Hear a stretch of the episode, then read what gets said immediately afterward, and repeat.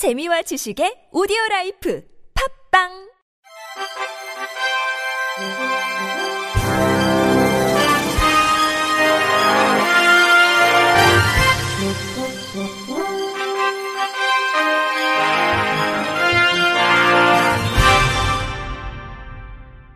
청취자 여러분 안녕하십니까? 2월 17일 목요일 KBRC 뉴스입니다.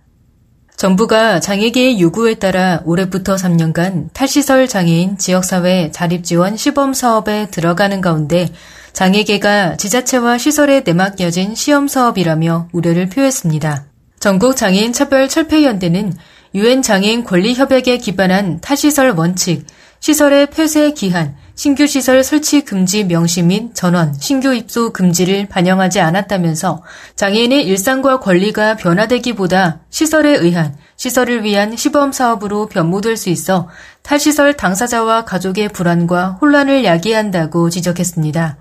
이어 3년간 실시될 시범 사업에 참여할 장애인 600명의 개인별 특성 및 지자체 상황에 맞춰 지원할 서비스 및 지원 인력 예산이 부재하다면서 올해 사업 예산은 총 43억 800만 원으로 시설 예산 6,224억의 0.7%에 그친다고 꼬집었습니다. 아울러 인권침해 사건 및 재난, 위기 상황 등 긴급한 타시설 자립 지원이 필요한 장애인에 대한 지원 체계를 고려해야 한다고도 언급했습니다. 이에 전장현은 유엔 장애인 권리 협약에 기반한 타시설 원칙 준수, 시범사업 참여자 타시설 권리 보장, 인권 침해 시설 우선 지원 및 지역사회 인프라 강화 등을 제언했습니다.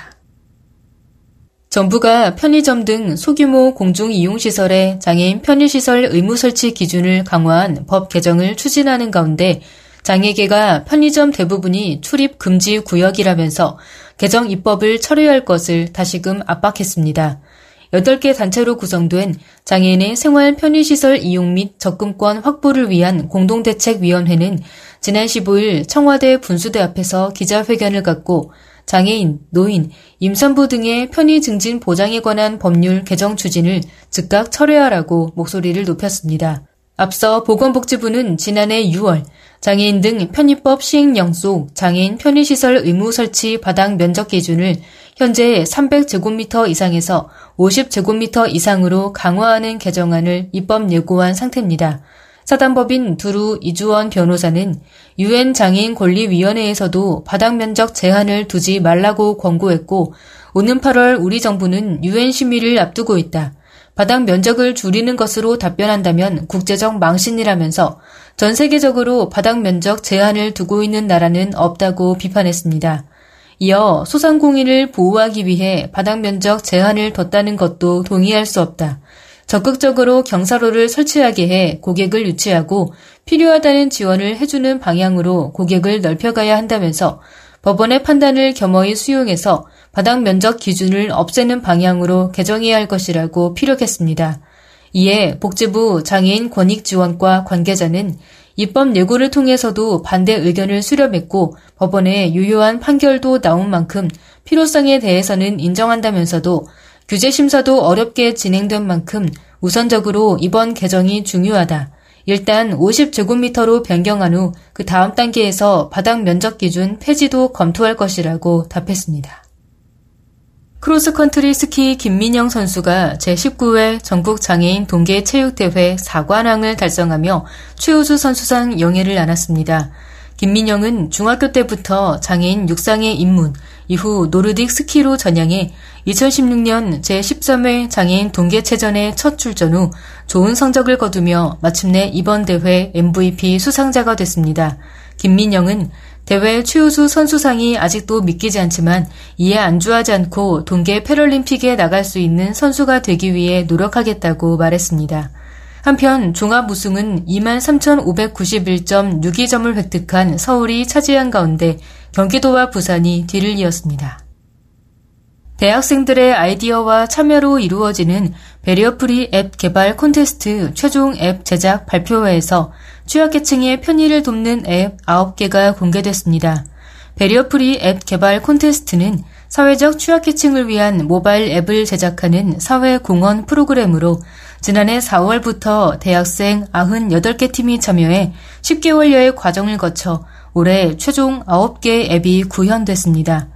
이번 콘테스트에서 대상을 수상한 브릿지 팀은 시각장애를 위한 점자 문서 번역 앱 눈길을 제작했으며 이외 청각장애인 구화 교육을 위한 구구절절 앱, 노인 만성질환자를 위한 영양평가 및 식습관 개선 지원 시식 앱, 시각장애를 위한 버스 탑승 지원 앱 버스스로 앱 등이 개발됐습니다. 개발된 앱들은 구글 플레이 스토어와 앱 스토어에 등록됐으며 누구나 무료로 이용이 가능합니다.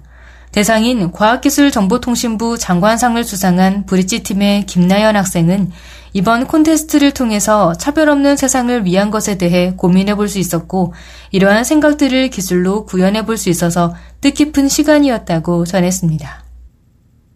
실로암 시각장애인 복지관이 어제 복지관 강당에서 올해 상반기 효명 장학금 수여식을 개최했습니다. 이번 장학금은 국내 시각장애 대학생 12명에게 총 3,900만 원의 장학금을 지원했고 개발도상국인 키르기스스탄, 탄자니아, 우간다, 네팔에는 장애인 초중고등학생 및 대학생 186명에게 장학금을 전달할 예정입니다. 김선태 실루암 시각장애인 복지회 이사장은 학생들에게 인생을 살면서 끊임없이 배워야 한다고 말하면서 새로운 지식이 자신을 발전시킨다고 배움의 중요성을 강조했습니다. 특히 이번 장학금 수여식에는 선배 장학생 강민영 씨가 참석해 시각장애인으로서는 최초로 5급 공무원 수석이라는 쾌거를 이뤄낸 자신의 스토리를 전했습니다. 한편 실로암 시각장애인 복지관의 효명 장학 사업은 현재까지 시각장애 학생 1,402명에게 약 22억 2,400여만 원의 장학금을 지원했습니다. 한국시각장애인 복지관이 다음 달 11일까지 9단 안테나식 힌지팡이 무료 보급 대상자를 모집합니다. 보급 대상은 전국의 중증 시각장애인으로 후원사의 배분 증빙 용도로 성명, 생년월일, 주소, 전화번호 등 개인정보 제공에 동의한 사람만 신청 가능합니다. 개인정보 제공 미동의자와 무료 보급 4년 미경과자는 신청할 수 없습니다. 선정 방법은 신청한 사람 중 학생, 사회보장, 무료 보급 등의 선정 기준 자료를 점수화해 우선순위와 배점이 높은 순으로 대상자를 선정합니다. 신청 방법은 한국시각장애인 복지관 무료 보급 사이트에서 접수하면 되며 홈페이지 신청이 어려운 사람은 3월 10일과 11일 이틀간 유선 전화로 신청 가능합니다. 끝으로 날씨입니다.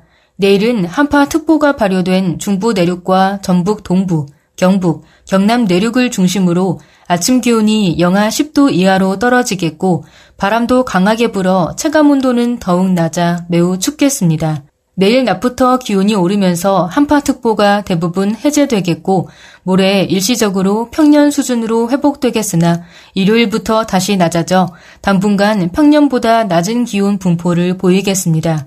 내일 아침 최저 기온은 영하 14도에서 영하 2도, 낮 최고 기온은 3도에서 10도로 예상됩니다. 미세먼지 농도는 전 권역이 좋음에서 보통 수준을 보이겠습니다. 이상으로 2월 17일 목요일 KBRC 뉴스를 마칩니다. 지금까지 제작의 이창훈, 진행의 홍가연이었습니다. 고맙습니다. KBRC